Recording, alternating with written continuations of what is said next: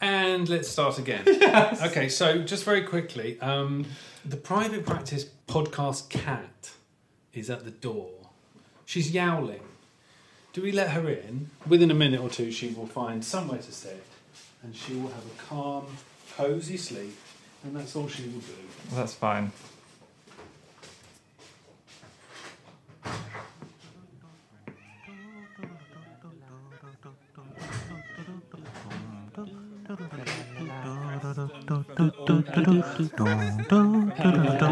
Private Practice Podcast.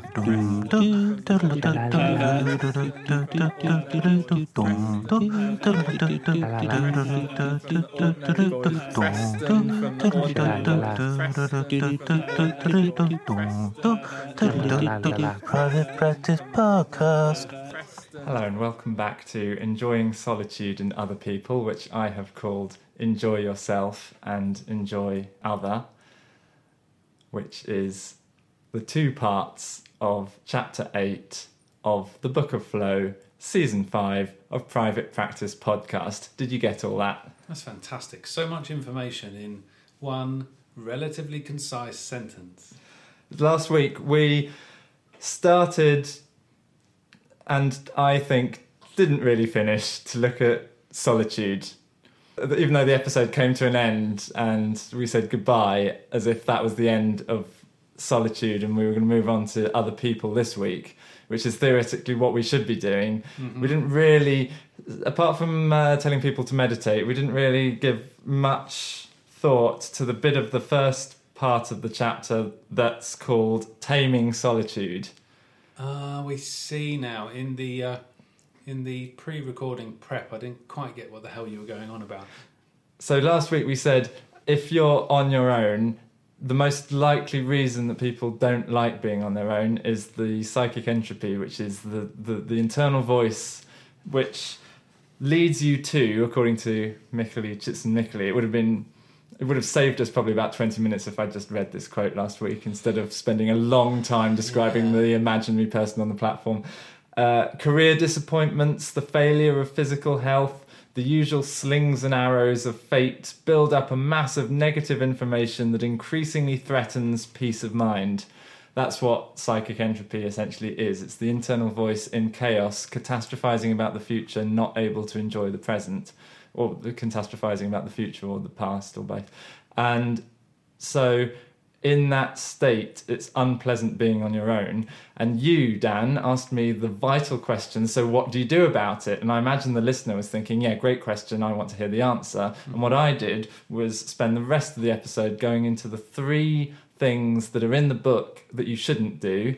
Uh, mindlessly watch TV, take drugs in the hope that the escape will give your life meaning, and have anonymous sex just to, as he says in quotes, kill time. And then briefly said something like, oh, meditation is good. And then I told a story about going to the V&A. So it was an enjoyable enough episode, but it didn't really answer the question. Hmm. I mean, you did skirt around. it. If you describe what you shouldn't do, you can kind of make an inference that somewhere in the region of the opposite of that would be useful. Not watching TV, not taking drugs, and having meaningful sex. or not having any sex. Okay, maybe I'm wrong with that one.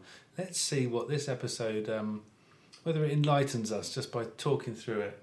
Uh, well, I ran through everything we're going to talk about in this episode last week, thinking that we were going to talk about it in the first part, not knowing that there was going to be part two. So I shall repeat myself, and the keen listener will remember that I had to repeat myself several times last week, even though I edited that out of- the episode. But they will remember the bit where I where you said to me, "You've already said that," and I said, "No, I haven't, because I'm going to edit out the previous times that I've said it." Um, I'm now going to so that everyone is aware that this is definitely repetition of something that was in last week's episode. You don't need to point out that I've already said this. Everyone knows that. No one is. We're all on the same page here. I am now repeating what we're going to talk about, or the topics that we're going to talk about this week. So we'll very quickly finish off last week's subject with the story of Dorothy in the Wild that didn't make it in. Take a breath. Take a breath for me, James. Take a breath. I'm getting very excited by the way you're talking, and, and I like to be calm when I'm doing this. I'm also getting a little bit hot. He's taking his clothes off. He's taking a breath. he's taking a moment to just to just bring down that mild mania he he experiences when reading out a list. So, taming solitude. To be honest, the meditation is the best thing you can possibly do and the best answer to that question. So, if you just uh, get uh, some information about mindfulness and meditation, you're pretty much on the way. And uh, there's not much more I can really suggest that's not me going on about how fabulous fabulously successful my my my previous year has been since Mhm. I um, concentrated on my own solitude in France. Mhm. Um, I'll tell, tell briefly tell the story of Dorothy in the Wild, and which is a, which is another form of taming solitude. So there will be another answer to what do you do, but mostly today we're talking about friends and family. I'm just going to read out the things again: selfish genes, child abuse, attachment theory, utility of family, monogamy, how to flow as a family, mm-hmm. longevity of relationships, the architecture and geography of family, such as the concept of suburbia and how that affects relationships. Oh, that's interesting. Uh, flow and friends, so friends who don't provide complexity and those who do. And the most amusing page in the book, which I've called, like I said last week, How to Be a Funky Dude. And this is uh, if you're not very popular at school in the 80s, your awkward, embarrassing uncle, Csikszentmihalyi, has got some advice about how you should dye your hair and learn to talk street. Brilliant. I cannot wait for that. And there's no way we're going to get onto politics and the wider community, so don't let's not worry about that. I have a feeling that at the moment, politics and the wider community is such a depressing topic for so many people. I think we should just avoid it for today. Can I just have two minutes on the subject though? Because this is the very first post Brexit private practice podcast. Yes, yes, it is. And that is not relevant, and how I voted or what I think is not particularly relevant, but it, as ever. as ever.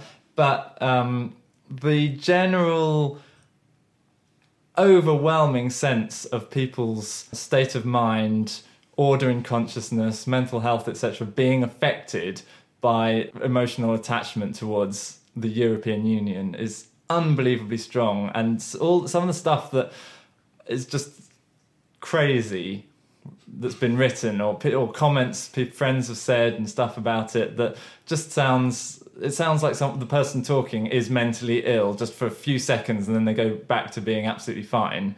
Or okay you don't like it when i use those wrong uh, un-pc wouldn't be allowed in the nhs terminologies. Uh, a friend will make a comment about catastrophizing how Brexit means that the UK is just being shoveled into the toilet for the future, or um, alternatively, someone who is pro leave will be shrieking their head off in euphoria. We did it, we won, and all that sort of thing. These extreme reactions on either side. Almost hysterical reactions Yes, hysteria. I see it as a an interesting phenomenon of mental health. Hysteria is the word. It hadn't occurred to me. You've just pointed it out, and it, it's crazy. And so, not wanting to miss an opportunity to say the great divine James Hall has got it right, and if only you were more like me, you'd be flowing and elevated above, like it's like a sort of like levitating guru, um, living your life on a cloud of superiority like me. But uh, having gone from my initial position on the subject, which was to vote Remain, but it could have been to vote Leave because my opinion is irrelevant, Irrelevant, to this podcast. Absolutely. Um, and being quite um, angry at the result, but again, it could have been ecstatic at the result if it had been the other way around. I have moved to a totally neutral position where I am way more interested and engaged and politically aware, and I read and listen to more on the topic and try and understand as much as possible. But there has just almost sort of like washed off me all emotional connection to uh, a, an enormous, complicated, authoritarian uh, body of unelected government which does endless things with a whole load of people involved and a whole load of complications across a huge geographical area. The idea that I would feel like my soul is within that institution and it's just been shot, blood splattered everywhere by Nigel Farage and Anne Widdecombe, and I'm in mourning. Or that it would be the other way round, like they that that institution strangles me, and finally I'm released by the saints that are Nigel Farage and Boris Johnson and Michael Gove and Anne Widdecombe is bizarre to me. It's it's just an interesting thing. It's a it's a change from one situation to another. And the fact that I've gone through simultaneously, I've gone through some personal development over the last year that has had a huge impact on my life. Whilst in Europe. It has given me, well, yeah, I'm coming to that. It Oh, has thank goodness. it has given me the context of thinking actually that is really obviously what has previously given me dissatisfaction and now that i'm working on it has given me a, an enormous amount of satisfaction it's not a it's not a government body or anything like that so i cannot feel emotional attachment to the European Union or any political party or anything like that. I watch it with interest. I'm engaged. I think it's good to be engaged in politics. I think it's good to vote. I think democracy is important and all that. But I was not crying at 11 o'clock for the moment of Brexit, holding a vigil with candles and singing Auld Lang Syne just because I voted Remain. Um, and also, it is one of the greatest things, the, the, just the Brexit in itself, the fact that there was the referendum well, I suppose, and the fact that Leave won is one of the greatest things that's ever happened to me in my life because it prompted me to do the thing that I'd always wanted to do but never had the courage to do, which was to just go out and live in France and see what it was like. I made a reckless decision, made a success of it, realized that I don't need to safely uh, cotton wool myself into a secure full time job with savings in order to feel like everything is okay. I can just spend the savings, have no security, make reckless decisions, be a teacher with no experience or qualifications, and have the responsibility to make it work. Otherwise, I will just end up with no money sleeping on the streets of Paris. And not only that, but finding it to be a thoroughly life affirming flow experience that also gave me the chance to dive into my subconscious and learn things about myself that are incredibly useful under the wonderful blue skies of Montpellier with the fantastic food and landscape and people and meeting new friends and all this. Thank you, Brexit. Right. Now, how does. What. How. how what? That's got nothing to do with the subject today. It's only because we happen to be recording two days after a uh, landmark in. I see. So that was like a public service announcement from James Hall for James Hall. But it's relevant because all I see in people's reactions, whether to Brexit, whether it's on the news or friends talking, is, as you just said, hysteria. But it seems like everything uh, hasn't. Not everything. It might be a bit hysterical itself, but so much has this intense element of hysterical reaction at the minute. Um, i i i i you know, if you if you watch the news, the coronavirus this week, it's utterly ridiculous. You know, the, we we know that over half a million people a year die from flu. Yeah, what we got a thousand people dying from coronavirus.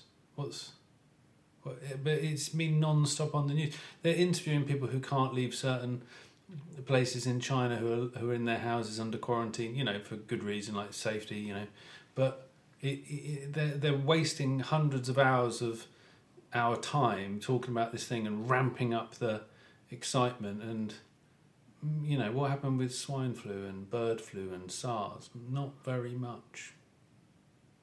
Should we look at Dorothy in the Wild? why not? Let's look at Dorothy in the wild. Bear in mind, we're still on the uh, we're still under the umbrella of last week's episode. We'll move on to the actual episode after we've got Brexit out the way. We've got diseases out the way. We'll get Dorothy out the way, and then we'll move on to the subject of this week's episode. But um, under taming solitude, there's a Francis Bacon quote. Whosoever is delighted in solitude, goes the old saying, is either a wild beast or a god. Obviously, you can tell which I think I am. Yes, we know. Um, and the example of someone who has achieved flow uh, without the supports of civilized life, without other people, without jobs, theatres, restaurants, libraries, or anything like that to channel attention either through distraction or as an activity, is Dorothy. Like other people who live alone in the wilderness, Dorothy has tried to personalize her surroundings to an uncommon degree. So she lives in a very remote part of either Northern America or Canada. Mm-hmm. She, so she's moved, I think, from New, oh yes, a tiny island in the lonely region of lakes and forests of northern Minnesota along the Canadian border. Sounds lovely. Uh, I think she's moved from New York, but anyway, a big East Coast city. Which is a concrete jungle. Yes. Um, so she has she has personalised her surroundings. Flower tubs, garden gnomes, discarded tools all over the ground. Most trees have signs nailed to them filled with uh, rhymes, corny jokes, cartoons, etc., um, that point to things. To an to an urban visitor, the island is the epitome of kitsch. But as extensions of Dorothy's taste, this junk, in inverted commas, creates a familiar environment where her mind can be at ease. In the midst of untamed nature, she has introduced her own idiosyncratic style, her own civilization. Inside, her favourite objects recall Dorothy's goals. She has stamped her preferences on chaos. So she has ordered nature. I don't know how you feel about that. Do you think it's slightly obsessive compulsive and ordering nature is a bit like me trying to organise the beach in Brighton and I can't put every pebble in the, the slot that I think it Are you, are you sure she's tried to order nature? Hasn't she tried to, uh, you know, put some order on her environment, not nature as such? You know, she's yeah, just her immediate surroundings. her environment her rather plot. than nature. Yes. okay. Yeah, okay. She's she's decorated. I mean, what's weird about that? Dorothy's decorated a forest. Okay, Well, that is given as an example of taming solitude to create order in your environment. so lovely Dorothy lives alone, Yes, Lo- miles from anywhere. miles from anywhere. So she's she's out there. She's got the sol- the solitude is there. Literally no one except it says in the summer months some fishermen pass by and they stop to have a cup of tea and a natter and then they carry on. and flow researchers. Yes. Cano- canoeing up to Dorothy's front door, following the twee signs with gnomes.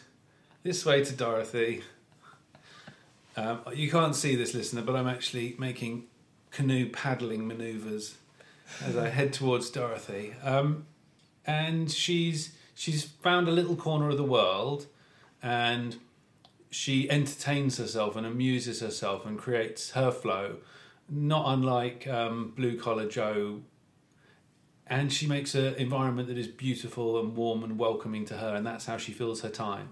I think there's a balance required. She has she has ordered her environment, but it's not enough to either order your mind or your environment and not the other. I think both of them need to be ordered to have calmness in solitude. So if you uh, ha- if you put your house in order, as Jordan Peterson likes to call it, and you um, just whatever you do, you create a nice home. So it doesn't have to be in the wilderness with gnomes. Oh, let's. Let, what about here, James? The private practice. the private practice, uh, the private practice uh, live-in studios. Um, well, a few weeks ago, uh, I don't know if it was last episode or the week before, you told me that the house was chaotic, and so therefore was my mind. I do feel like to some extent a little bit of your chaos represents your internal chaos, but I also think that a lot of your ordering of that chaos, I'm looking at shelves with things that are color coded, very neatly arranged, very thoughtfully placed so that if for example you're making coffee, you want the coffee beans, you want the mug, you want the teaspoon, they're all where they should be at eye level within a proximity of the coffee machine, nicely presented, not a, a, a jumbly mess that looks like you can't be bothered with with life in general. It looks like you've carefully thought about your home as a nice place that you want to be. Yet at the same time, you have so much stuff that it's almost impossible to find an available surface to put something down because every surface no square centimeter is left uncovered for more than a few nanoseconds because as soon as you see it you'll put some of your stuff there and make it feel like oh it's so overwhelming that there's just all this stuff and I don't know how to even begin to so there's an there's a there's a there's a bit of both I think that you have a lot of stuff which represents uh some disorder in your mind whereby you start lots of projects and don't prioritize and don't complete them and don't form uh, prioritize is the key word but at the same time some of the things you do you're in total control of ordering them so that they work and are something that enriches your life so I think you're halfway there. Well, uh, I'm going to give you um, a smiley face, but not a gold star on your report card. Okay. Whereas I have obviously got it all right. So Uh, sorry, do you have your doors on your cupboard? do you have doors on your cupboard or, or the cupboard doors next to your cupboard? Because your ordered, controlled, perfect mind is incapable of putting doors on a cupboard. I tried to put the doors on the cupboard, and I'm not entirely sure how the mechanism works. So, Mhm. um, okay. having successfully taken the doors off, as you asked me to, to lift it up the stairs, Mm-hmm. um, but I don't think we should bring our domestic issues to this podcast now that we live together. Well, if you're going to bring chaos into it, sometimes chaos will be brought back to you. Okay, but obviously I am perfect, and no, I'm not perfect. What I'm what I'm getting at is that if you get your if you have a nice house and you just you take care of what you have and how it looks and how it works, but you still have inner turmoil in your mind, you're not going to tame solitude just by having nice mugs neatly color coded on the shelf mm-hmm. equally, if you live in total chaos and you just sit in the middle of it meditating, it it does make a lot of sense to order the house before you start meditating because otherwise you're just taking the chaos around you and trying to sort yeah, it out. Yeah, they they say, don't they, with meditation, and of course, there's you know a whole host of different ways to meditate and a different um, techniques and different intensities and and you know various religious and spiritual scholars would talk about meditation in a completely different way that is not quite so accessible to the everyday man uh, or me. Um, uh, but but when we're talking about meditation, they when you look at any kind of system, they almost always say find yourself a quiet, calm, peaceful place that you enjoy sitting. Oh, it's funny you say that because the only one I listen to is Sam Harris, and he says that you should be. Or I don't know if there's so much judgment as is loaded in the word "should," but you can meditate next to a building site with a pneumatic drill or with uh, neighbours having sex in the next room, because the idea is that the, the point of meditation is to recognize the thoughts coming into your head, to control your breathing, to keep still, to not get, not let your thoughts uh, escalate into emotions. And he's saying that, I mean, I, mean, I imagine if if you're if you're in total chaos of noise and action all around you, it would make it very difficult. And he certainly says, sit down. It's best to be upright in a chair or cross-legged, not lying down or something like that. Um, there, there, there is. You need some control over your environment, but he does say that you should that, that it's possible to meditate with noise in the background, or you, you don't need to think. Oh, well, how can I, how can I get rid of my psychic entropy when my irritating neighbor is having noisy tantric sex on the other side of the thin wall that wasn't meant to separate two buildings, but because London housing is such a nightmare, I have to live here. Mm-hmm. Oh, I'm never going to get rid of my psychic entropy now, and it's the neighbour's fault. It's not mine. I can blame the neighbour for all my problems, and I'm just going to, etc.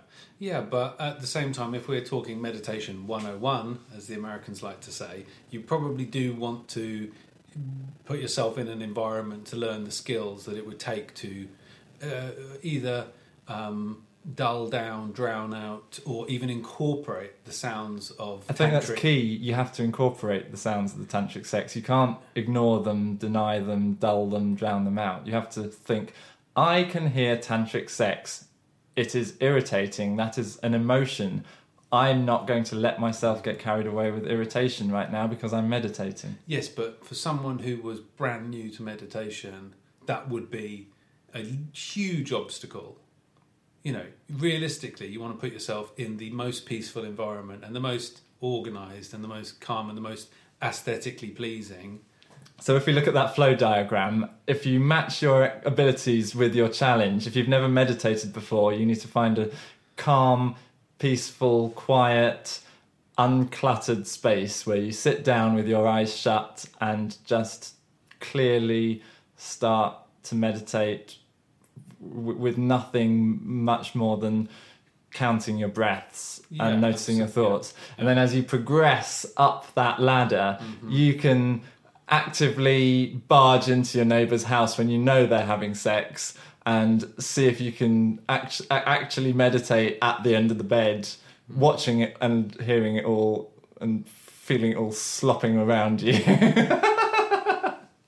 Yeah, or or potentially, you know, maybe a better example would be to be able to meditate on a crowded train, which is somewhere that would be really useful to be able to use those meditative techniques. Because uh, I'm sure I'm not the only one that finds that very challenging.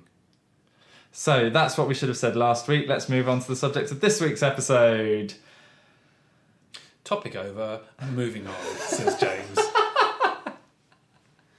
I do have to be a bit practical. We have been talking for half an hour and we're have, not even. have we? we're not- Have we been talking for half an hour?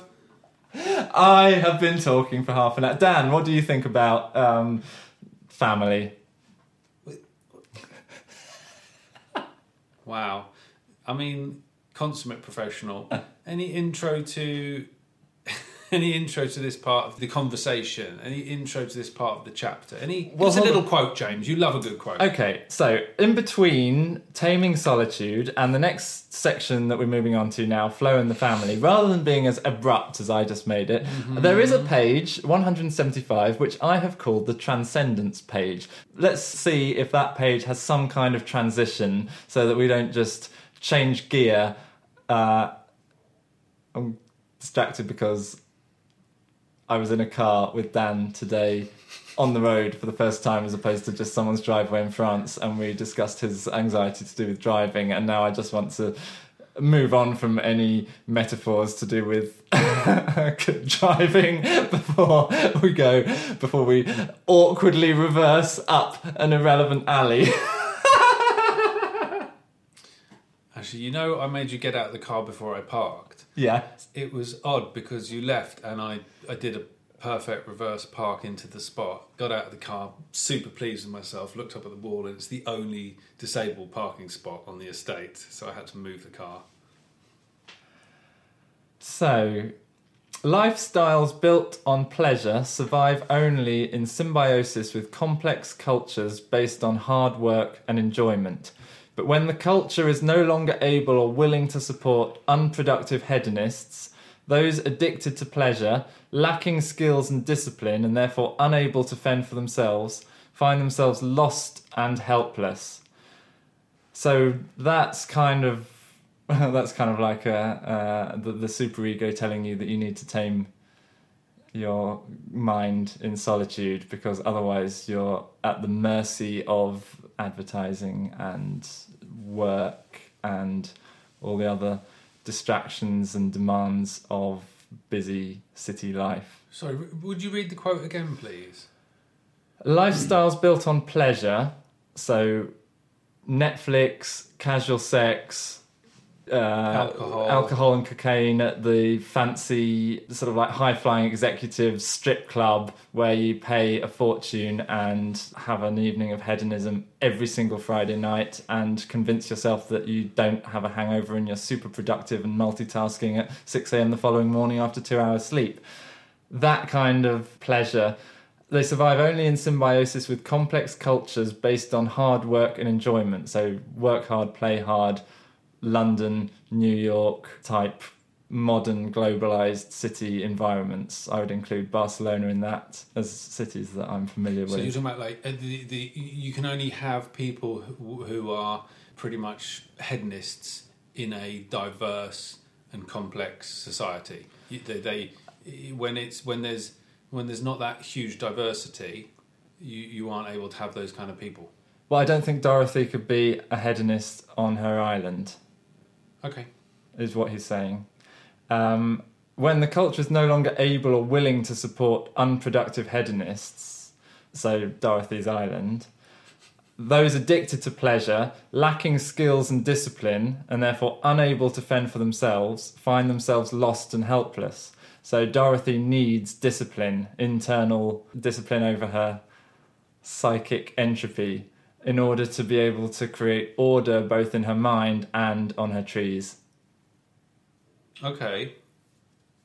Where's he going with this? I'm a bit confused. What's this, what's his example of this society? Because I don't know that Dorothy's a great example of a society. In fact, if anything, she's removed herself from society.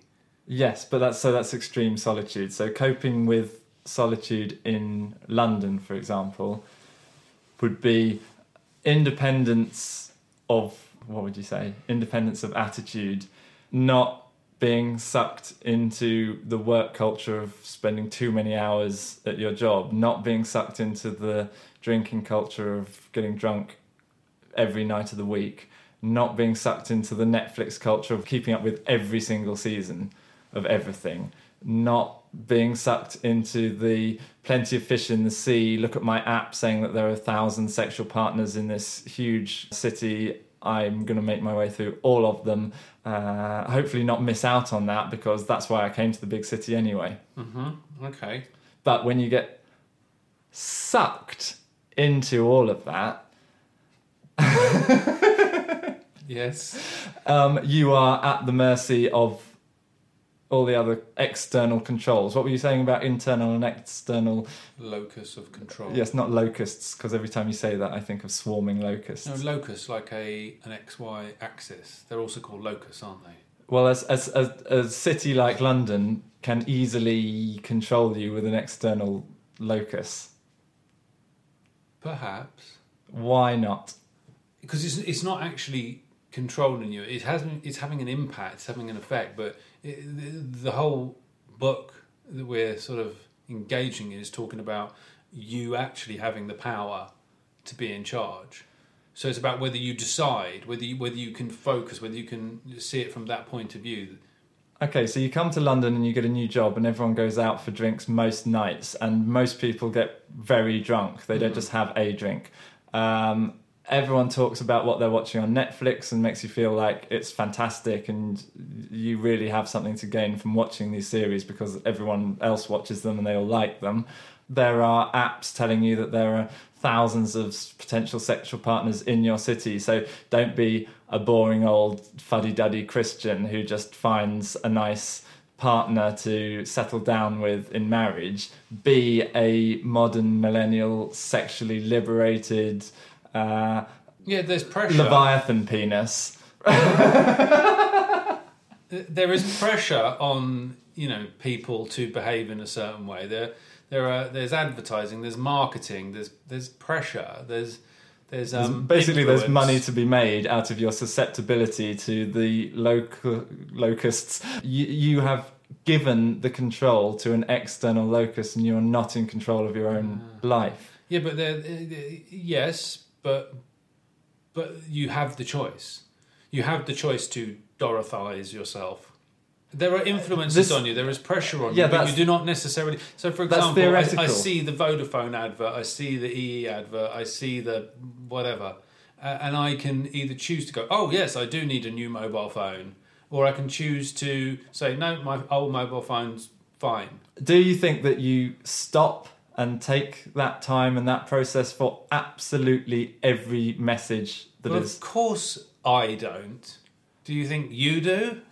I don't know if it's possible to. Maybe uh, I don't. Uh, I, it's a good question. It is a good question. And I think one of the things you need to think about is Dorothy chose to remove herself, you know, I'm making an assumption here, from all of that so that she has as much control as she possibly can have. Because no doubt she probably still has to pay tax or probably still has to pay insurance, probably still has to engage in that kind of society and not be 100% off grid. Although I know there are some people who are pretty much 100% off grid in the Western world.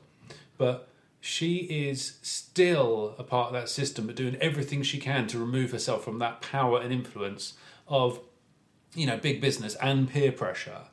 Um, but it's very, very difficult if you live in a city like London to not. Yeah, so I think what I mean, con- is Game of Thrones actually any fucking good? Not really. I think the useful conclusion to this bit of the conversation that I think should have been the conclusion to last week's episode is that there is a lot of personal responsibility required if you live in one of these sort of like generic globalized cities like London, Barcelona, New York that I just listed. the megalopolises. the megalopolises in the, The Western megalopoli? world, um, and megalopoli in other parts of the world that I'm not as familiar with, then it, that there is for for your own internal solitude, calmness, ordering of thoughts, flow. Essentially, there is totally the responsibility to take as much control as possible to get as much benefit because the less control you have the more susceptible you are to feeling like you've got to have sex with everything with a pulse otherwise fear of missing out and everyone else has got a better sex life than you And the right thing to do is spend your time watching the Everything. latest box set and watching Every everything box and being up to date and Yeah. having the new iPhone X12. and you have to work ridiculously long hours because everyone else does and that's the only way you'll get anywhere with your career and get any kind of uh, feeling of being someone as opposed to an, a forgotten irrelevant nobody in this big city And the only way that you're ever really going to be happy is if you make more money than you possibly could make. yes Whew, depressing. so you don't have to be dorothy and just give up all of that No. you can flow your way to being a chief executive of some dreary company and you can have lots of um, sex outside of relationships and you can watch some TV and you can drink some delicious French Chablis, maybe a little bit too much one night. Who knows? But so that's so that's where I'm. I don't know if I'm having just said all that. That wasn't actually me describing myself until we got to the Chablis. Weird, right? But you can do that as long as there is enough of the internal locus of control to feel like you're not at the mercy of all these things. And if all of that is taken away from you and you were put in Dorothy's position, you could survive. Yes. Right. Good. End of part one. That's where we Right? sh- Yeah, End of part one. Exactly where we should have got to at the end of last week's episode. Gosh, and I wonder why. What was it that was filling up the space and the airwaves last week that we didn't get anywhere near that? So, unsurprisingly, thematically, uh, or um, in terms of ideas, everything to do with the self is also relevant to the family. You can enjoy spending time with family, or it can provide you with anxiety. And guess who is responsible for making it a success? You, the individual. That's the theme of the book. You are in control of ordering your own consciousness. And what does it say? What what um, examples does it give there? Um, because obviously, there's you know, as a child, for example, you aren't really in that position of power or control. Um, and although children try to spend, you know, most of their time finding ways to enjoy flow, I guess, really, you know, whether it's like painting or drawing or playing outdoors or riding a bike, learning to ride it better without stabilizers, you know, l- looking in a pond and getting excited by nature. You know, they're, they're more open to the flow, but they are they do have a strong external locus of control in terms of what they're feeling inside because they're parents or or their lack of parenting. So what does it say about family there? Oh, you mean in terms of how children? Well, I don't, I'm not.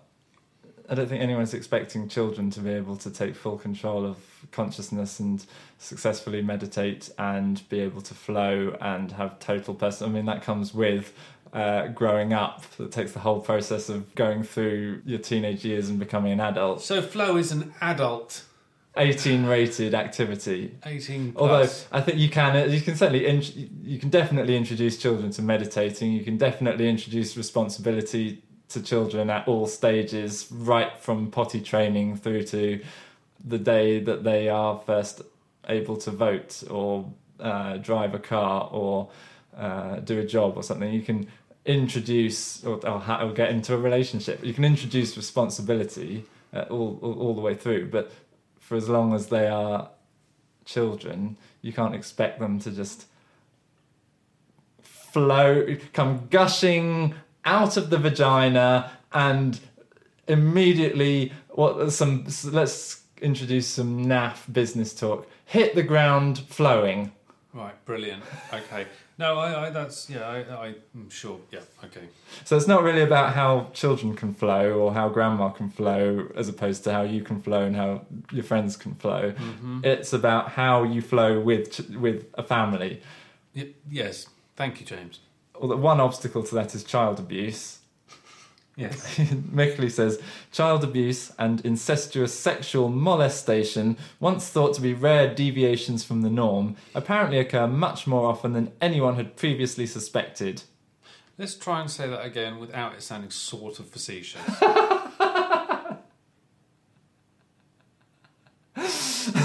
do, do you want to read it? I've underlined it starting from there. Child abuse and incestuous sexual molestation, once thought to be rare deviations from the norm, apparently occur much more than anyone had previously suspected. What is it that you want to talk about? Because to me, it's just the the, the largest obstacle to adult flow that anyone could experience, and the way that that affects uh, uh, the development of your consciousness, the development of your identity, the development of yourself is, I mean, it's unique to each person, but it's almost un- undefinable. It doesn't have boundaries. Someone can become so unwell from child abuse or neglect that their entire adult personality is affected. If we look at examples like borderline personality disorder, emotionally unstable personality disorder, the trauma of those experiences will inevitably last a lifetime and might never be given the kind of uh, treatment or support or any effective kind of care in order to reverse the damage that's done. So, in terms of everything that we're talking about, and I think previous uh, listener feedback, which was picking us up on um, knowing nothing about narrativization, narrative, what the hell was it that we And don't know anything about? habitus and narrativization. habitus and narrative yeah would would suggest that we can gloss over this topic and not talk about the idea that actually there are huge obstacles to flow that begin in childhood i have no idea what our listeners um, Oh, I see what you're saying. You know, I don't agree that they are uh, that they are obstacles to flow. Okay, but they are not impossibly high walls and mountains where it's absolutely beyond comprehension that you could get over the other side.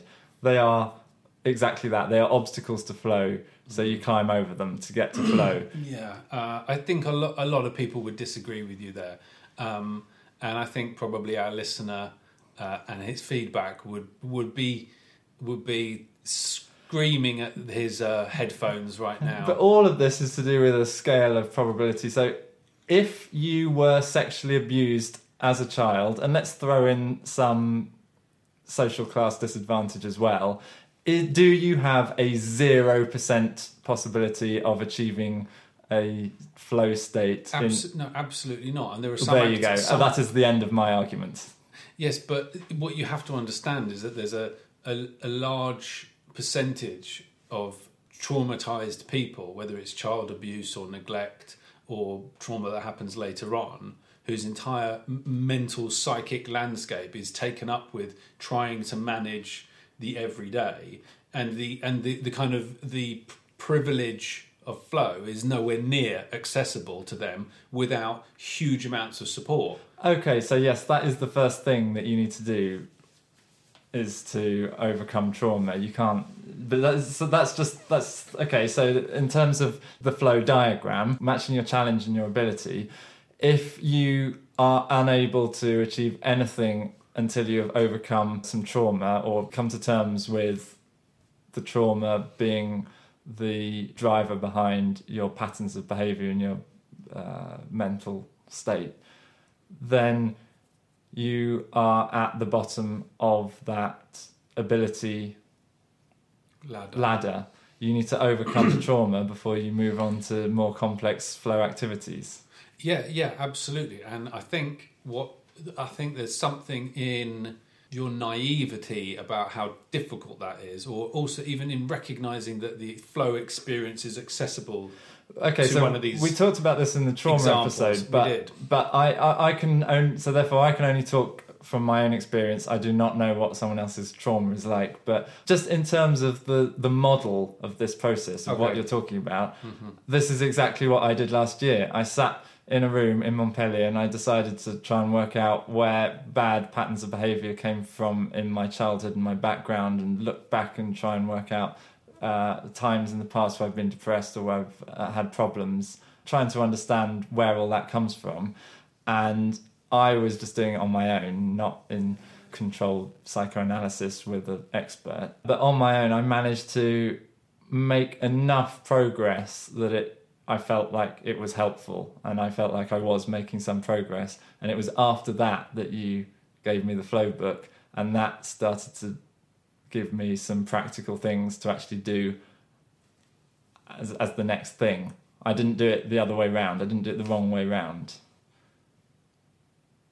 Okay. So I can say from experience, even though I was not coming from the experience of child abuse and abject poverty, I can still say with some experience that it is necessary to deal with aspects of your behavior in the past, aspects of your core beliefs, personality, childhood development, things like that, before you start walking for a flow activity or making rainbow fountains or putting gnomes on your remote island. Yeah, absolutely. Yeah, and and I mean, I think that's fair to say. I just wanted to open up that part of the the uh, conversation and and recognise that it can be way more challenging for some groups of people. Anyway, so what what did older uh, Mikkeli Csikszentmihalyi say? Because he talked about child abuse. He gave us a one line quote, but what what was his suggestion there? Because was he talking about that getting in the way of flow? I'm guessing he was. He's talking about quality of life depending to a large extent on how well a person succeeds in making the interaction with his with his or her relatives enjoyable. And so, yes, child abuse is an example of an obstruction to enjoying life. Well, we'll all agree on that. That's the least controversial thing I've said in quite a long time. yeah. So so enjoying family though. Like so, you know, the classic that comes to mind for me is this like. Uh, and I'm not saying that Christmas is not difficult for people because Christmas can be very difficult for people, and we I think we might have even mentioned it in the Christmas special. But the you know the the the, the general tosh that people talk about, the, the the lack of effort that people go to to actually enjoy time with each other, whereas the amount they buy into the commercialization of Christmas rather than the enjoyment of family time or the enjoyment of spending time with you know friends and family. I think I think there's a there's a there's a lot of work to be done in the Western world on you know how to enjoy time with each other. Okay, so what I want to do now is have the selfish conversation. The other evening, your friend was here, and I was presenting my, my. Well, it's not my view. I mean, Richard Dawkins has written a book about it called The Selfish Gene, which I think you have read, and I know that I have not read. But my assumption, I will have to read this book and see how closely it matches my views on hum- on on e- everything every human ever does being selfish no matter how even if you uh, donate all your uh, time and money and resources and effort and everything to saving the donkeys or some kind of charitable uh, pursuit. I was going to say ending world poverty but then i decided to comically involve donkeys. Even if you uh, altruistic is that the word? Yeah. to all common senses of recognition present yourself as a purely altruistic selfless individual never doing anything um, obviously for the self always doing something assumed altruistic to help others Mm-hmm. I, st- I still believe that's a selfish life like the secondary gain of the self-indulgent enjoyment of how good you are. I think we're going to have to come on to free will. May I don't know if we should have an episode on free will, but I think it's relevant to all of this because I don't believe that you have genuine free will as it's understood to make all the decisions you make. I think every decision I make is, An argument between the the ego and the superego, and they and Have- that biological drive that you have to get what you want. Yeah, so they have they they they are essentially working for the genes that require me to survive Mm-hmm. and thrive Mm-hmm. and reproduce. Mm-hmm. which, And leave a legacy. which I'm not. Uh, I don't know. That maybe that, maybe that's what my phobia of blood represents. Ever since the, the phobia episode, I'm desperately trying to work out what it represents, and maybe it's denial of the fact that I'm I'm repressing my biological uh, urges to reproduce. Mm. Or something to do with your mother, something you saw when you were young. You just wanted to shoehorn that into the conversation. Excellent. And so, so back to the book slightly. The the chat, the family chapter is to do with the genetics of human beings being more successful at survival in groups than solely as individuals. So most of what we talk about in this um, podcast is to do with the personal responsibility of taking control of your mind and your thoughts so that you don't let yourself descend into depression, anxiety, all the rest of it. Understanding where you come from in terms of your traumas and core beliefs and how that determines uh, your, your mental health in the present and your catastrophizing of the future or distress and about the past or whatever.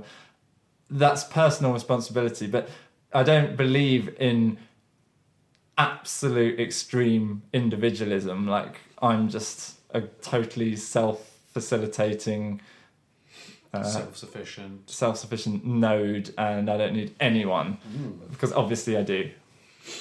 All human activity is somehow connected to groups, even if it's even if you live in total solitude. I'm trying to think how Dorothy is reliant on groups, because but we don't need to necessarily dwell on the I'm extreme guessing she example. doesn't farm all of her own food. Yes, she probably sources some things from other people. Maybe she does have a phone. Maybe some of the tools that she uses in her garden have been made by someone else or something My like that. My guess would be they have, yeah. So no one li- no one is uh, purely No An man is island. an island. especially so forget Dorothy and all these extreme examples from it. If you live in a city, um, you are part of inter- a, a- network of interacting human beings. You are. and so so we're all i believe um, lacking in some of the free will that is commonly assigned to us in terms of the, the belief that we choose what happens we choose what we do in our in life I use the simple example of buying a yogurt from a from a from a supermarket. The- You, you have maybe 200 yogurts on the shelf, or at least you do in France. Okay, maybe just- 20 yes, yog- yes, yes, yes, 20 just- yogurts on the shelf in London, and you can buy any of those yogurts. You, it- there's never a case where you pick up one of the yogurts and suddenly, out of nowhere, a security guard jumps out and says, uh, "No, that's illegal. If you'll just put that back on the shelf." Sir, put that. Ba- Sir, put that back on the sh- right. Pin you to the ground, taking you off to the death camps because you picked the illegal yogurts that you're not allowed. That situation doesn't occur, so you can buy any of the yogurts. Uh-huh. I do not believe that there is some kind of divine free will and I just choose the yogurt. I think it's more or less inevitable. But you like that yogurt. You're buying it because you like it.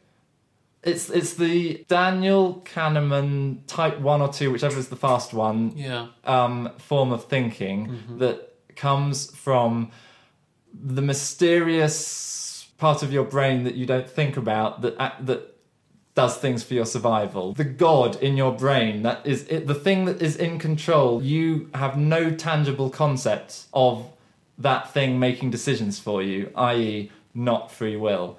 The the god of your brain that says this is the yogurt that most closely aligns your prerogative in life. So even though you have a superficial choice.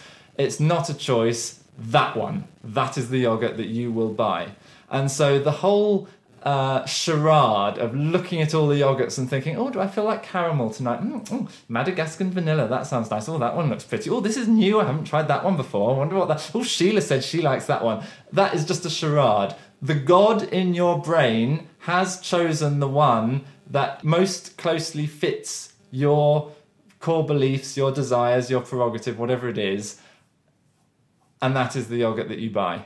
Your predetermined drive Yes. for a yogurt would be differentiated by I don't know if you're religious God or if you're like science based your genetics. And and whether it was fudge or caramel would be predetermined as to which one you're going to get. And you don't have any choice in whether you pick up fudge caramel or passion fruit you have nailed but it. But you haven't explained any reason why passion fruit would be wanted by God or your your your genetics more Because- than the the there's no explanation there. You just have no choice. Because your genetics program you to seek pleasure, for example.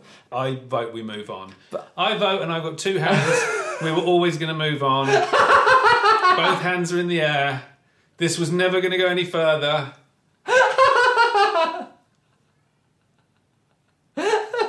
I'm just trying to work out whether I am going to kill you or not. And sadly, I don't have the choice. So if you die, it wasn't me, Governor. I don't believe in free will, but I will happily um, be subordinate to your wishes. And Quick, quick aside though, I am ordering Chinese tonight. What do you want? I don't know right now, and I'm not answering the question. Uh, so, what child abuse, attachment theory, theory. So, utility of family comes into comes into. Um, I mean, I could boil it down to we do better off in groups, and we're genetically programmed to have attachments to family because we're more likely to survive if we work together as a family. Um, And you can do nothing about it anyway because you, you know, all your, cho- all your choices have been taken away. And also, I don't think that that's a bad thing. I think that the fact that I, the fact that everything, I, I maybe, I, I should, I really should have thought about this more before. But, but possibly the Daniel Kahneman Type One process is always involves a lack of free will, and the Type Two, I still think that no, no, no, no, no. I still think I no, I still think that you are genetically programmed to if you could be the god in your head that has total control of your mind that's not scientific obviously but i don't know how i, I don't understand neurology to the extent that i can lay out consciousness in an easily understandable form. No one does. So let so i'm i'm using metaphor. I'm pretending there's a god in your brain that, Uh, that brain god. i'm pretending there is a brain god. If you Let's call him James. Yes, if you knew, uh, if you could be in in in the head of the god in your head, that's like Russian dolls, the infinite brains inside brains inside brains inside brains. Yes. If you could finally get to the tiniest brain that is actually controlling everything, the tiniest Russian doll in the core of it, of it all, you would know that even the Type Two thinking the law is laid down. There is genetic programming that says this is your prerogative in life, survival, and therefore you feel like you're making a decision, but actually, if you have two decisions, one of them is more likely to benefit you than the other one, therefore, you will always make that decision. Because you are nothing but a selfish organism trying to survive. And I don't find that dispiriting. I don't feel like I'm sort of like that makes me dead inside and because everything we talk about is having personal responsibility. I don't I don't feel like the the lack of free will means I should just give up and sit and watch TV and drink myself into a stupor and not care because there's no such thing as free will. I don't find that discomforting. I find it more maybe it's the the autiste in me, but I find it more comforting to think of humans as just survival robots, pre-programmed, like predictable than to think of us as some sort of mysterious thing with a soul and every every human being is uh, uniquely individual and anything could happen and, then all this i think that it is more comforting to me to think of human beings as just survival robots and that we have the cognitive ability to elevate ourselves beyond base survival robots. Which is where free will comes in. Maybe. Yes. I don't necessarily. I don't know that I would call it free will. I think, but I don't. We don't need to. go- We did say that we were genetically determined to not continue that thread of the conversation. But I. So I, it's not a case of just you know who cares. Your whole life, your whole destiny is already written. So who cares? And you know what? I do think we should go back to one of your key points was that maybe this is another episode entirely. Okay, yeah. Um, but uh, it's to do with family. You work better together. nice. I think that's. I think we. And then there's the monogamy. He comes back to monogamy. We looked at this in the previous episode, whereby monogamy as a construct is a, both a flow activity and he says Cicero once wrote. once wrote that to be completely free, one must become a slave to a set of laws. In other words, accepting limitations is liberating. For example, by making up one's mind to invest psychic energy exclusively in a monogamous marriage, regardless of any problems, obstacles, or more attractive options that may come along later, one is freed of the constant pressure of trying to maximize emotional returns. Mm, interesting. Yeah. I'm not going to move on. I'm going to let you respond to that. And if you don't, I'm going to give you an accusatory look. Oh, you're just not going to respond to that because that's what you've uh, shoveled at me before. I'm going to shovel it back. Well, I, I think that probably, you know, people talk about the one, don't they? And I don't really believe that there's one person who you should end up with um, in terms of a monogamous relationship. But I do think that there is a choice at a certain point in a relationship as to whether you're going to commit to that person. And once you have committed to that person, although, you know, your eye might wander and you might see other people who are attractive and you know interesting or you might uh, flirt with a fantasy idea of being with them rather than your partner once you have committed truly to that person um, up to the point that you know you aren't controlling their behavior and what they do when you then say i'm going to be with this person f- forever a lot of freedom is gained because you can then get on with everything that you wanted to do with your life with your partner with your buddy with that person. And i think that that's quite true. Old cicero got it right. Is that a good enough answer for you james? Fantastic. Yeah. thanks mate. Good You know, I said last week that psychic entropy is the just the neutral state of all brains, and you said, "Really, is it for everyone?" And I said, "Well, that's what it says in the book." He also says that for groups. He says uh, it's worth stressing that entropy is the basic condition of group life, just as it is of personal experience. So, unless the partners invest psychic energy in the relationship, conflicts are inevitable simply because each individual has goals that are to a certain extent divergent from those of all other members of the family. Without good lines of communication, the distortions will become amplified until the relationship falls apart. Yeah, and I think you can definitely see that in work teams quite regularly. Very, that would be a very accessible example to many people. Um, and I am not saying that I'm elevated to any point, but I often try and stand back from the dynamic. And perhaps working in mental health, it's easier because you're taught about these kind of group dynamics from day one of train training. But you, you look at what's happening, what are people thinking, what they're holding on to, what emotions are they bringing to the team, how are they consciously or unconsciously manipulating others around them to um, agree with them about certain things, how are cliques being formed, how are splits happening, who is using those splits to, to push a team or a, a program or, or, or a, or a, um, delivery of service in a certain way? And how you work with that. And you'll also see really healthy teams where people are able to openly argue and debate and challenge and change and accept fault and explore alternate options. And those are the kind of teams, of course, that are most fun and most rewarding to work in, as long as you yourself are able to engage in that. But uh, I think it was, I mean, it's either Nietzsche or Jung who said, in the individual madness, and we use that very broadly, in the individual, madness is the exception, and in the group, madness is the rule.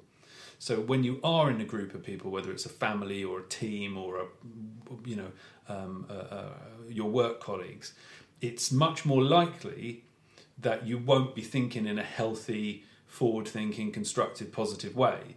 Whereas as an individual, stepping back out of that is much more likely that you will be thinking in a constructive and positive way. So it's more likely that psychic entropy is present in groups than in the individual. But Michael, you might disagree with that. Um, and I've highlighted this bit because it starts with the word feedback, and I know it's one of your favourite things. Love a bit of feedback. Feedback is also crucial to determine whether family goals are being achieved. He gives quite amusing examples of family goals, quite quaint. Go on then.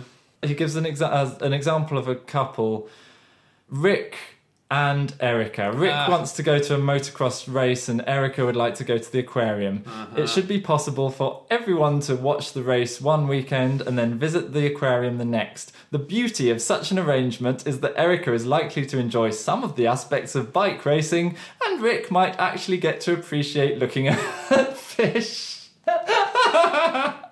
Even though neither would have discovered as much if left to his or her own prejudices. I just found that very amusing. It's a very sort of like wonderful simplification of quite a basic bit of uh, pop uh, psychology advice that our listener wishes we'd stick to and not get off on topics of free will that we don't know enough about. We don't know enough about. Um, Because how dare someone talk about a topic that they are not at the top of the educational ladder? How dare they talk about that? They haven't matched their ability with their challenge. No. They've they've Leapfrogged that. they're above their station with, Yeah. on that float. They're trying to uh, get to the top of the flow ladder when they haven't taken responsibility for climbing up all the other steps Yeah. in the meantime. Um, I mean, you know, I, st- I still feel like a bit of a twat from that feedback. Still hurts. Uh, he also talks about kicking new life into tired relationships. In terms of fa- families, Kicking new life. Let's this. I'm gonna. when my other half gets back home, I'm gonna kick a bit of life into this this relationship. And if I, and if I don't kick, I might be kicked. but not just romantic relationships. Fam- we're still on family here, so he says what Oh, most sorry. What most parents do, there's a whole page of a family going wrong. then he says, so it's like actually what I've written in the in the margin of this is sounds. Families going wrong. sounds it sounds like a quiz show, a new Yeah. quiz show. Families going wrong. And you know, I've told the story of how my dad thought that all children were perfect until they're seven, and then Yes. they just go off the rails. Yes. And that's basically what this page of the chapter is. But I didn't want to go on. I didn't want to go awkwardly reversing up that alley because I feel like we've talked about the idea that my my dad thought that I, like all children, was perfect up until seven, and then off the rails after that, no longer in his control or no longer right. pure. Yes. Uh, starting to he started to have what he perceived to be free will, and that that Oh. was just a recipe for disaster. Mm-hmm. And that's what Mickley talks about in the, on this page. And it's what most parents do at that point is to politely ignore their children's lives. I was going to substitute children for teenager there, but pretending that everything is all right, hoping against hope that it will be. And he's saying that you shouldn't do that. You should adjust your goals to match them. So instead of expecting a 14 or 15, 16 year old teenager to still enjoy colouring books ah, and right. games of Scrabble God. and trips to the zoo Yeah. when what they actually want is, I don't know, big tits or ass porn.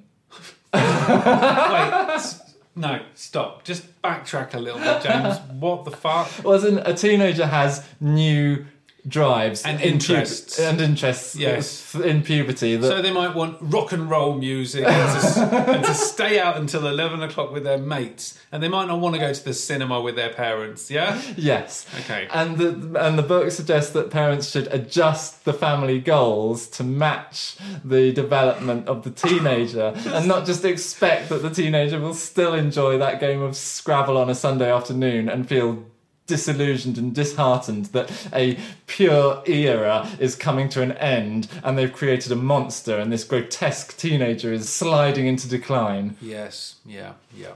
Okay.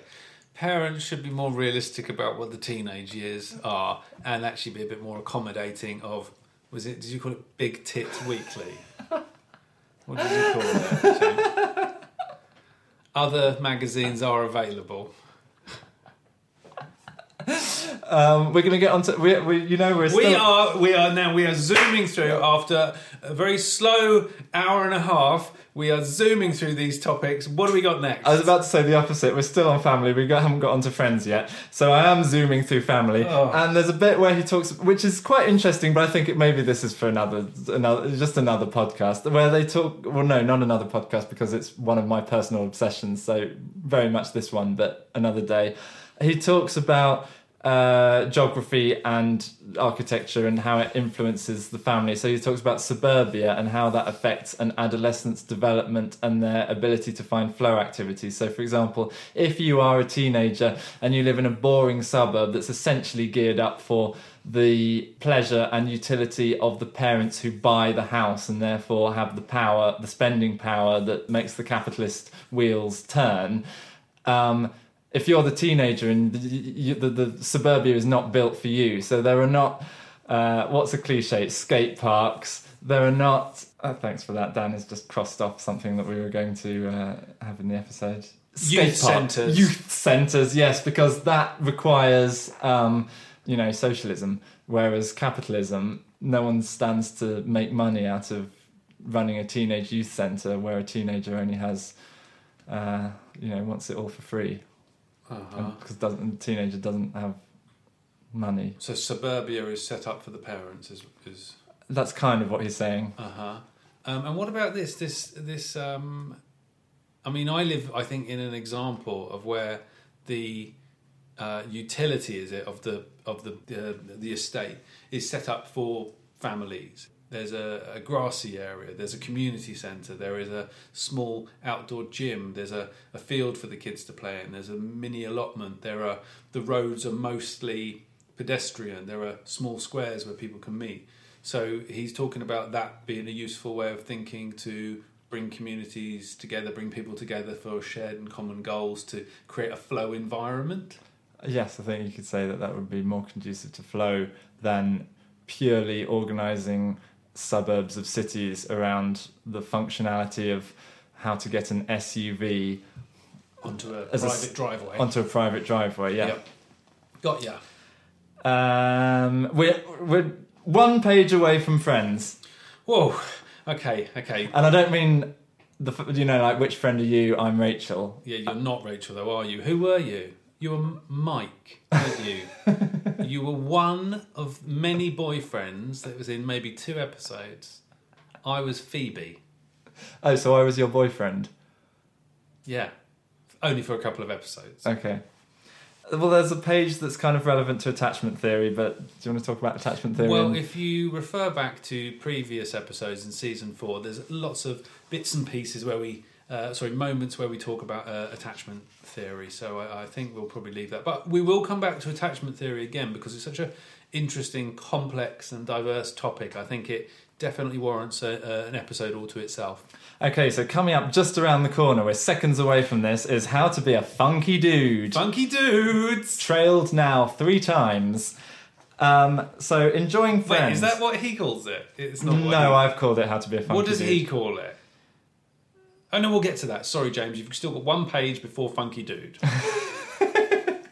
Uh, so he talks about the difference between friends who provide complexity and friends who do not provide complexity. Uh, And he gives the example of socializing in the pub after work being a predictable environment. People say the same things over and over again.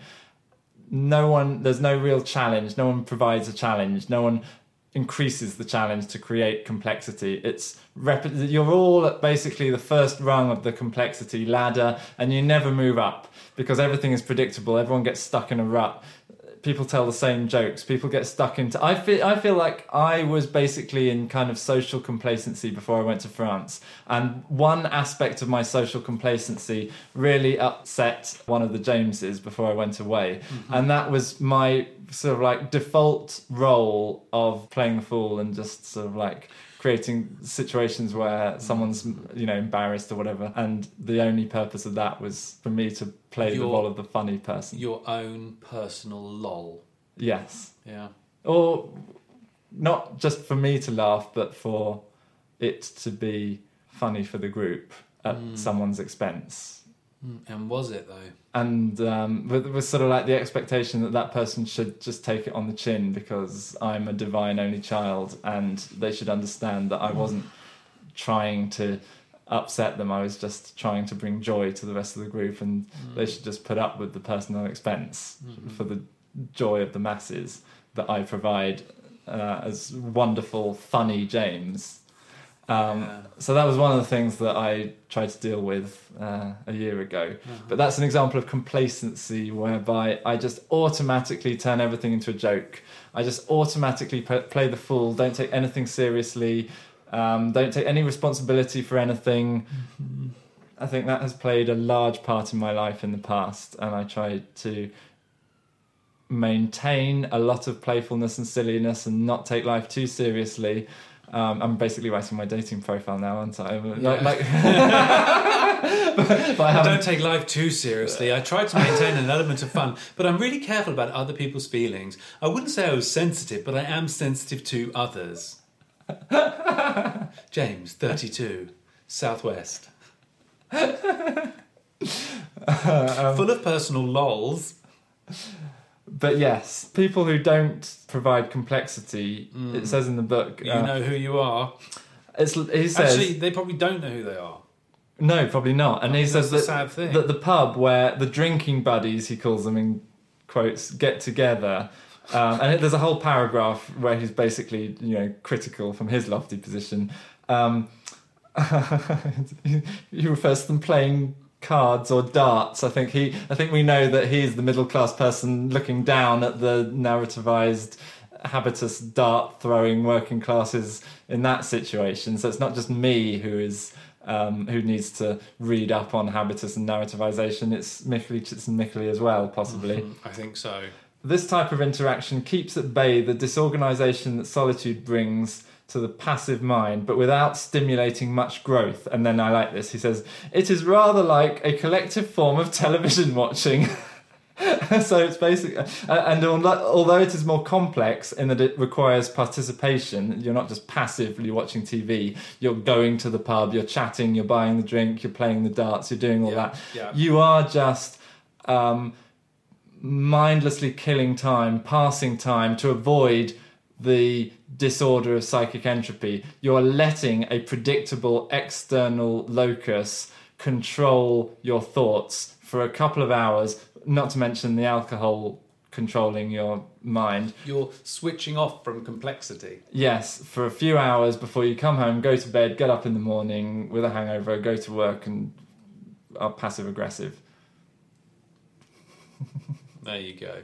Well summarised. with a whole load with eight minutes of psychic entropy on the platform don't forget from Yes, last don't week forget that. um, the actions and phrases tend to be rigidly scripted and highly predictable so that like The jokes are the same. the jokes are the same yeah Yeah. so that is an example of a social situation that doesn't provide complexity hmm We've all been there. so let's move on to forming complexity by means of becoming a funky dude Oh, Funky Dude is with us. I wish we had a little theme tune for Funky Dude. I'm quite excited to hear all about him. so this is a teenager Oh, the funkiest of all the dudes. Well, no. Initially, he's not funky. Oh, he's not? He's kind of. He's like. He's sort of like a.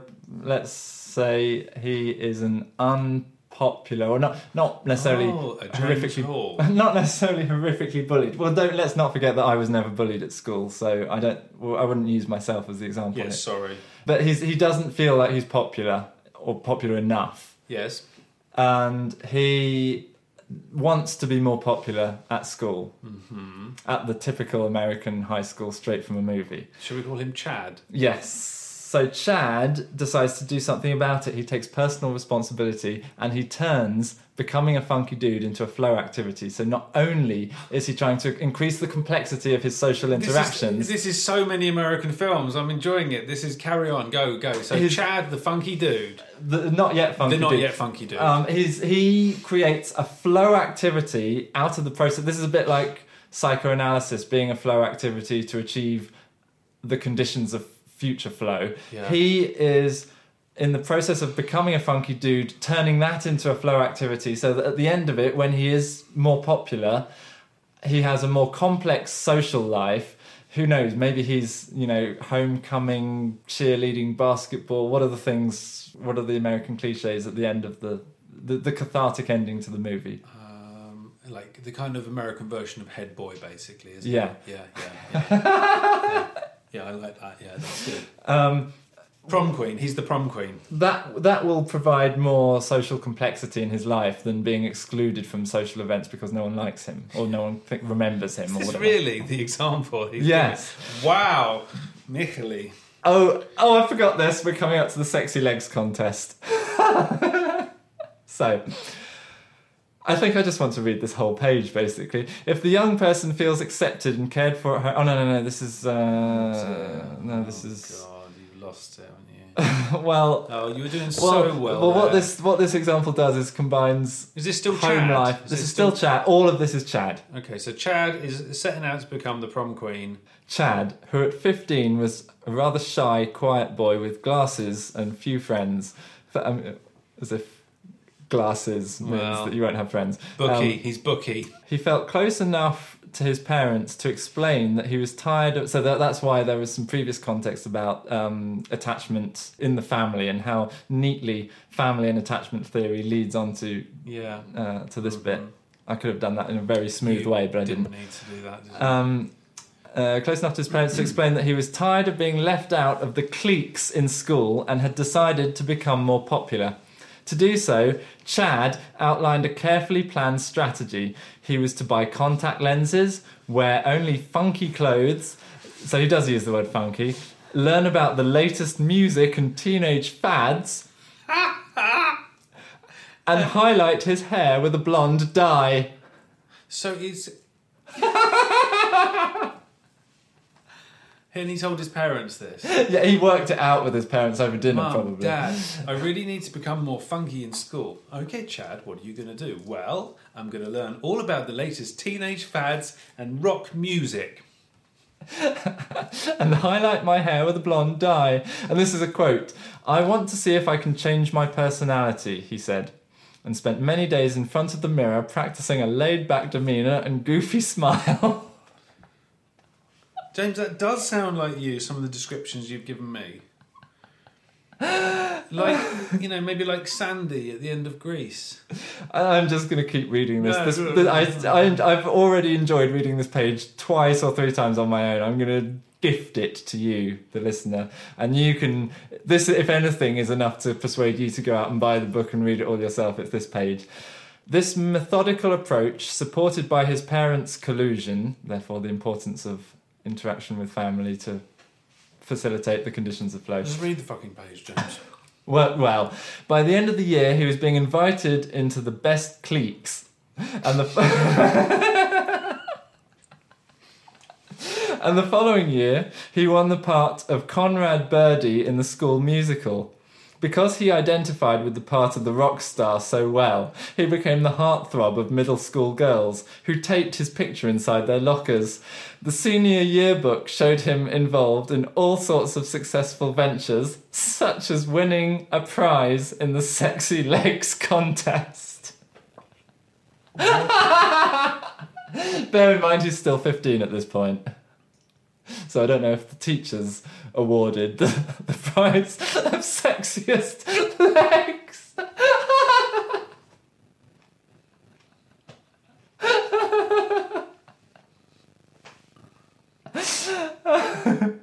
he had indeed succeeded in changing his outward personality and achieved control of the way his peers saw him. At the same time, the inner organization of his self remained the same. He continued to be a sensitive, generous young man who did not think less of his peers, peers because Piers Morgan, uh, because he learned to manage their opinions or think too highly of himself for having succeeded at it. If you like what you've just heard, then the whole book is basically written in that style, and it's a treat. It's gold dust. So Conrad Birdie was the main character in Bye Bye Birdie. I didn't know that. Oh, thank you. So that pretty much So- takes us to the end of this week's episode, or does it, James? That's all I have to say. I wanted to end with uh, the sexy legs competition. You didn't react to that. I just made a sort of like pedo joke about underage kids and teachers awarding them sexy legs as if that's acceptable. Well, it obviously was in the 80s. so, well, I mean, no, I didn't react to it, no. For the listener, I'm going to leave it up to you to decide who was the antagonist today. Except you're not really deciding because that tiniest of Russian dolls, the, the what we're calling James God of your brain, has already James Brain God. James Brain God makes that decision for you, and it's a Type One Daniel Kahneman instant reaction, and you have no way of controlling that thought, even if you do consciously set aside conscious space to indulge the Type Two thinking. You are still the puppet of your genetic programming, which ultimately eliminates the the free will as we believe that it exists in society in general. Excellent. So, from this week on the Private Practice podcast, we have we, we really have we've gone everywhere. We've been to Brexit, we've been to Europe with James, we've been to James Brain God, we've been to uh, the family, we've been to friends, we've been everywhere. We've been to Dorothy's Island Been to Dorothy's Island with her gnomes. Oh, Dottie's gnomes. We have been everywhere with this part two of the chapter, and I just only hope that you aren't too disappointed that no matter what you think, you will not be able to choose your own clothes tomorrow for work. So, from me, Daniel P. Brown, in the London private practice live in studio, it's a goodbye. And it's goodbye from him. And it's goodbye from me. I'm just repeating the Morecambe and Wise joke Yes, because It was the two Ronnies, actually. of the two Ronnies joke because I get the impression that a lot of people these days don't know any of that stuff. So you can just repeat, you can just steal it, recycle Steal it. stuff from Two Ronnies, Monty Python, Keeping Up Appearances, Yeah. Only Fools and Horses. All those jokes are ripe to be repeated for the what for the generation below millennials who Yeah. just do- who don't know it and think that you're Well, a comedy genius Yeah. and you've Mm. just it's just Mm. it's just come I like that. a lot of jokes on television are like that. I mean, a few weeks ago we nicked, um, and on that bombshell, which I'm pretty certain is Alan Partridge, and on that bombshell, Goodbye. Next week, by the way, sorry. Just, uh, Next week we're looking at chaos. fucking brilliant.